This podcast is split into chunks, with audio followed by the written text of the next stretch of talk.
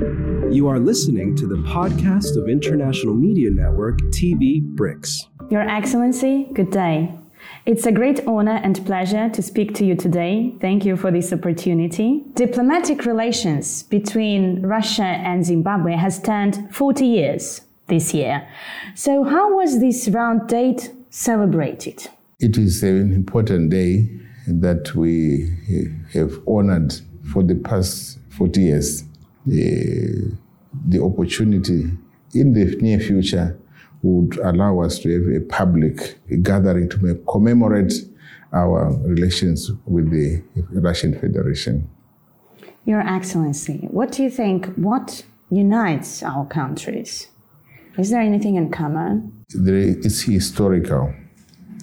Our two countries, I can say they are united in blood because during our time of need, our time of colonization, we were only able to extricate ourselves from colonization through an armed struggle, and that armed struggle was supported primarily by this country, the Soviet Union. They provided training, they provided arms for us to be able to liberate ourselves. Therefore, that is the hallmark of the relationship between our two countries. You have been the ambassador of Zimbabwe to Russia since 2015. Can you please share how was your agenda changed over the past years? What has been done, and if there anything yet to come? I'll give you a bit of a background. The breakup of the Soviet Union created a new geopolitical environment in which Russia emerged, but during its emergence as a new state, it had to go through a period of transformation. There were so many challenges that Russia faced during that period. And we are happy that at this moment in time, Russia as a state has now been able to reestablish itself as a big player on the geopolitical scene. And by virtue of that, it has been able to reach out to all the friends of the Soviet Union and re-established relations with particularly African countries, including my own country. But the hallmark of my period here, we have seen giant steps in terms of developing even economic relations between Russia and Zimbabwe. In 2014, the first Russian company entered Zimbabwe in the platinum industry. And there have been very positive developments thereafter. This is a giant step in developing relations. And to add to that, my president was here in 2019 as an official visitor of the Russian president. And he spent 3 days here where they signed a number of MOUs, a number of agreements were signed during that period. As you just mentioned, regarding the official visit of Mr. President in 2019, both of our presidents have emphasized of deepening the political dialogue, of realization, the extension of many areas, and investments, and etc. So looking back, it seems that enough time has been passed to see this progress of the actual realization. What you may say, how you may comment that, what has been realized? This is work in progress, but there are certain processes, legal processes that they have to go through to realize some of these agreements that were signed. And it is something that is being constantly and regularly reviewed. For example, we had just in May, June, we had the Russia-Zimbabwe Intergovernmental Commission, which meets every 2 years. And they reviewed some of these projects that we agreed between the two countries, reviewing what the obstacles are, what needs to be done, and the way forward. So this is work in progress. I think we've achieved quite a lot. There is much happening in the area of education. There is also the issue of export of fertilizers to Zimbabwe. So these are things that are happening. So, but we hope that in the future we'll see more Russian businesses going into Zimbabwe. This is our prayer and hope. And the Russian government is seized with that agenda that we have. And just yesterday I was in a meeting with the Minister of Natural Resources, who are the co-chair of the Zimbabwe-Russia Business Intergovernmental Commission. So we have been also discussing about what needs to be done next. And I think there is something very positive going on. But obviously, this is not the end, but we continue to work on other projects, other areas of cooperation. Your Excellency, I absolutely agree with you. The progress of communication is not black and white. It's a process. Trade turnover between Russia and Zimbabwe last year has reached $33 million. Exports from Russia, wheat, building materials, spare parts, equipment, and imports from Zimbabwe such as tobacco, coffee, tea, fruit, and flowers. So is there a desire to increase any of the sector, maybe agricultural one? Yes. Let me first of all talk about agriculture. And what we have been doing over the years is to increase production. And how did we do that?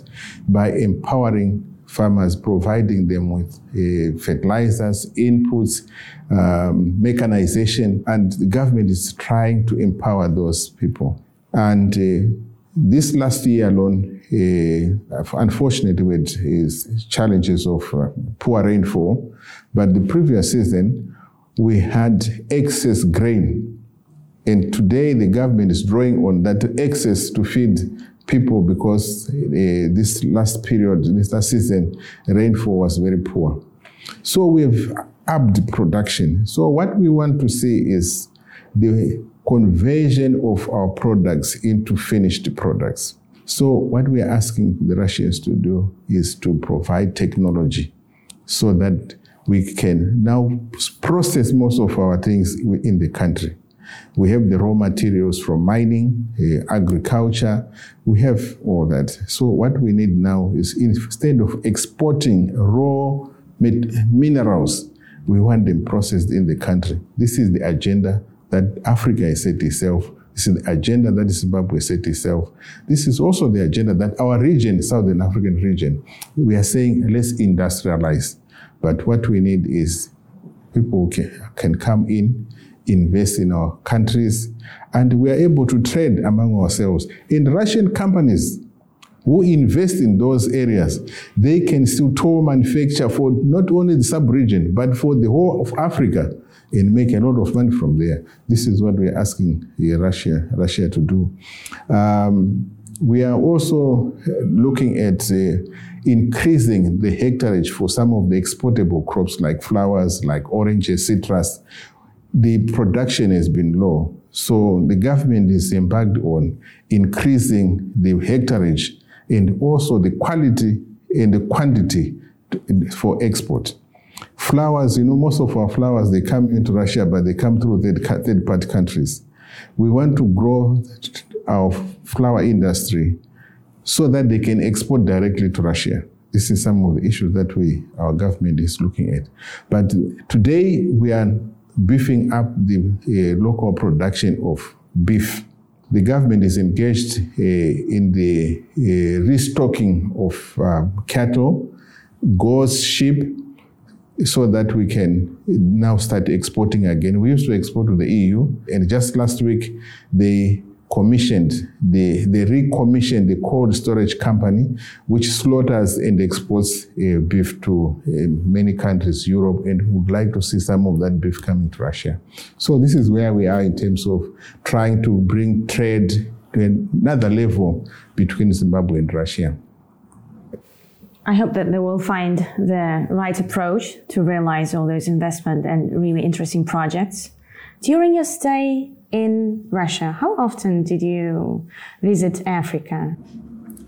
You know, I've gone back to Zimbabwe every year. In fact, not only on my vacation, but also when I've got government business to conduct in Zimbabwe. So in a year, I probably visit Zimbabwe 2-3 times. So there is really nothing new about me going to Zimbabwe, and you know, our roots, our relatives, our parents, they are still there, and it's always good to go back home. During the last couple of years, there is an increase of Russian tourists in Zimbabwe. More importantly, it is how we market our country's tourism in Russia. And yes, we have tried to do it. I've taken to Zimbabwe some tour operators at some point, and unfortunately, when they came back, for some unknown reason, there was nothing that came out of it, if I can put it that way. But what I'm also encouraging our tourism organizations like ZTA, Zimbabwe Tourist Agency, is also to focus on the Russian market. Bring themselves here, tell the Russians what they have to offer in Zimbabwe. Because some Russians, they don't even know that there is a country called Zimbabwe. They might know there is a Victoria Falls, but they don't know in which country to find the Victoria. And some Russians, they think Africa is one big country, yet they are separate states within Africa. So it is an effort that is also required from our end, where we have to market ourselves in Russia. In the same way we find the marketing in America, in Europe, we want them to come here. So I think the disappointment is not only about Russians going to Zimbabwe, but also our own efforts to try and get the Russians to understand that it is a beautiful place, it is so much attractions that they can find in Zimbabwe. It's only one place where you can interact with the world. You can see elephants roaming just near your hotel or what, you know. In some of our townships, particularly along the Zambezi River, you find zebras, you find elephants within the locations, within the localities where people live. But they've learned to live with those animals, and they know how to behave when they meet those animals. It is an experience that I think some of our people, yes, we have got some few people from Russia who go for trophy hunting, which is not done by ordinary people. It's people who have got the resources to do so. But I also appreciate that for an ordinary middle-income Russian, Zimbabwe may be too far for them to go. But I know you people at times, you work for your holiday. So I hope Russians will be able to find something so beautiful about Zimbabwe in the future. What is the current level of cultural exchange between our countries? Let me give you one particular area where I think it's not just a matter of military or something, but you know, today, as we speak, we have got a Zimbabwean military contingent participating in the military games at Lubinga. And they are not only there, they are also in St. Petersburg, they are also in Mongolia, they are also in China. Yes, it's part of military games, but it is also an exchange of cultures. If you go to Lubinga, you'll probably find right now traditional dancers from the military. You'll find them there right now. But what we are asking for is a structured cultural exchange between the two countries.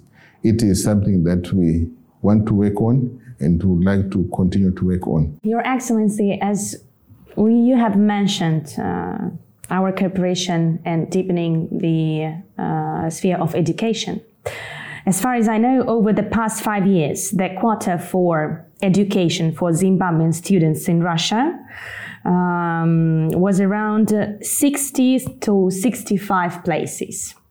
So during the last 2 years, it has increased to 76 people. And the main interest of the students, the main areas are the medical business, pharmaceuticals, mining, and all. So what do those young people do next when they go back? Do they work in those areas or they stay in Russia?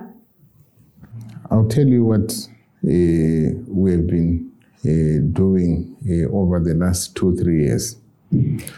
Ministry of Higher Education has taken stock of the skills deficit in our country, and they know specific areas where we have got a deficit of skills. And they have now said, let's focus on sending students out there to learn about the areas that we have a deficit. And it is for that reason that you find most of the students who come here from Zimbabwe, they are doing medicine, they are doing metallurgy, engineering courses. That's basically what most of them are doing. And you don't find any of them, at least those who are sponsored by the Russian government through scholarships, you will not find someone doing a degree in law, a degree in administration, something like that. You will not find them because that is not the area of focus. We have got too many of those. So we are only sending people whose skills are required within our own economy. The Ministry of Higher Education has established what they call innovation hubs, where they bring in these young people who have studied for particular areas. Then they are given startups. They start their own, they start their incubation industries where they financed by government, they start developing their own machinery. You find that we are now, of course, during the time of COVID, we started making our own detergents instead of importing them, our own masks. They've started developing their own ventilators. And now they are doing much more within those in innovation hubs. So the students who graduate here, we take down, here as an embassy, we take down their names and their contact numbers, we send them to the Ministry of Higher and Tertiary Education. Then when they get home, they are inducted into those innovation hubs. This is what is happening because it is the process of industrializing our own economy. This is where we are saying, let's try to find our own ways of industrializing. So these youngsters, this is where they are placed when they live. Of course, there might be some who have got their own interests. For example, just a few days ago, one youngster came to me, he said, do you know that I've established my own company in Zimbabwe? I said, what company, what are you doing? He says, I have a company that installs a solar energy projects in Zimbabwe. Are you making money? He says, yes, I'm making money. So what is your next step? My next step is to find money to build a factory where I can produce solar panels. I now have the technology, the know-how. So all I need is money to be able to bring in equipment and I'll start manufacturing solar panels in Zimbabwe.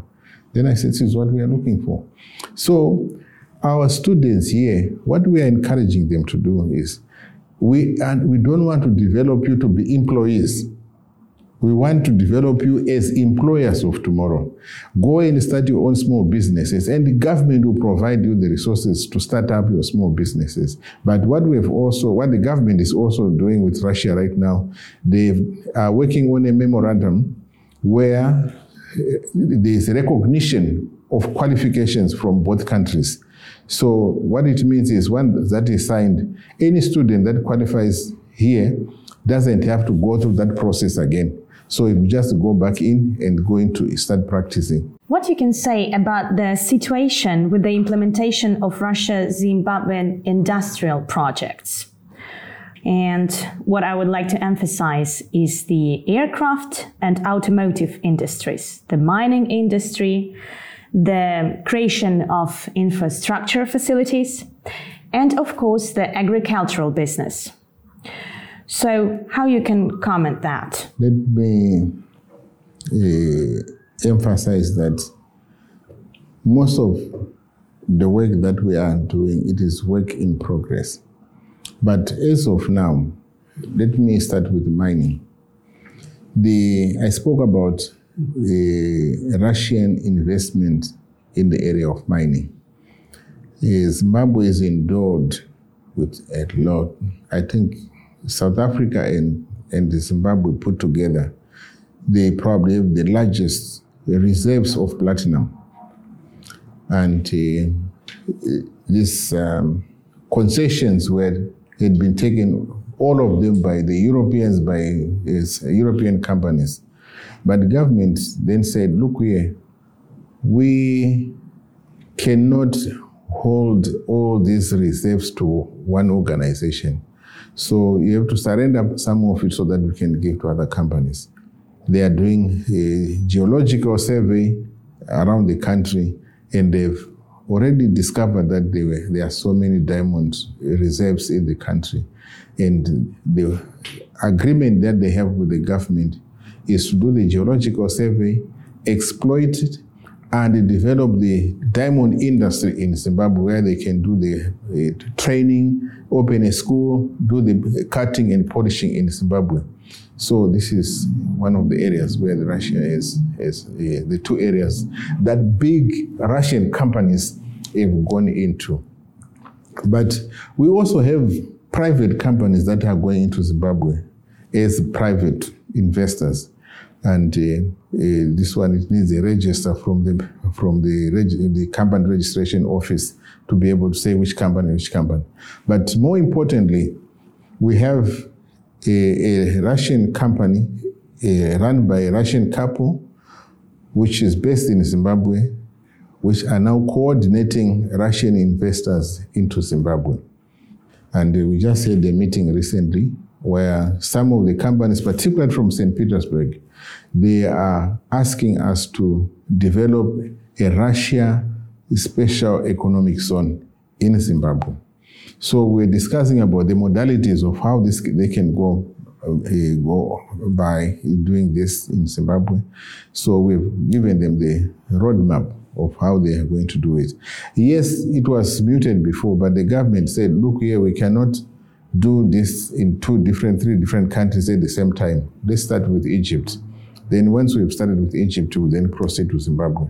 So there is work in progress. Yes, something that, but then these are also different organizations, but private companies who are saying, let's find in Zimbabwe an area where we can open our own, specifically Russian special economic zone. So we hope that our government will respond positively to that. But I've also said, elevate this idea to government, because it's an idea that should be developed government to government, even if it is executed by private players, but should be labeled a Russian special economic zone. And any other companies that would want to join in, whether from Ekaterinburg, from Moscow, from anywhere, they will still go into their special economic zone. So this is some of the discussions that we are having, and the ideas that are being put across to try and expand the area of cooperation between Russia and Zimbabwe in the economic field. I think even today we may see the results of those negotiations.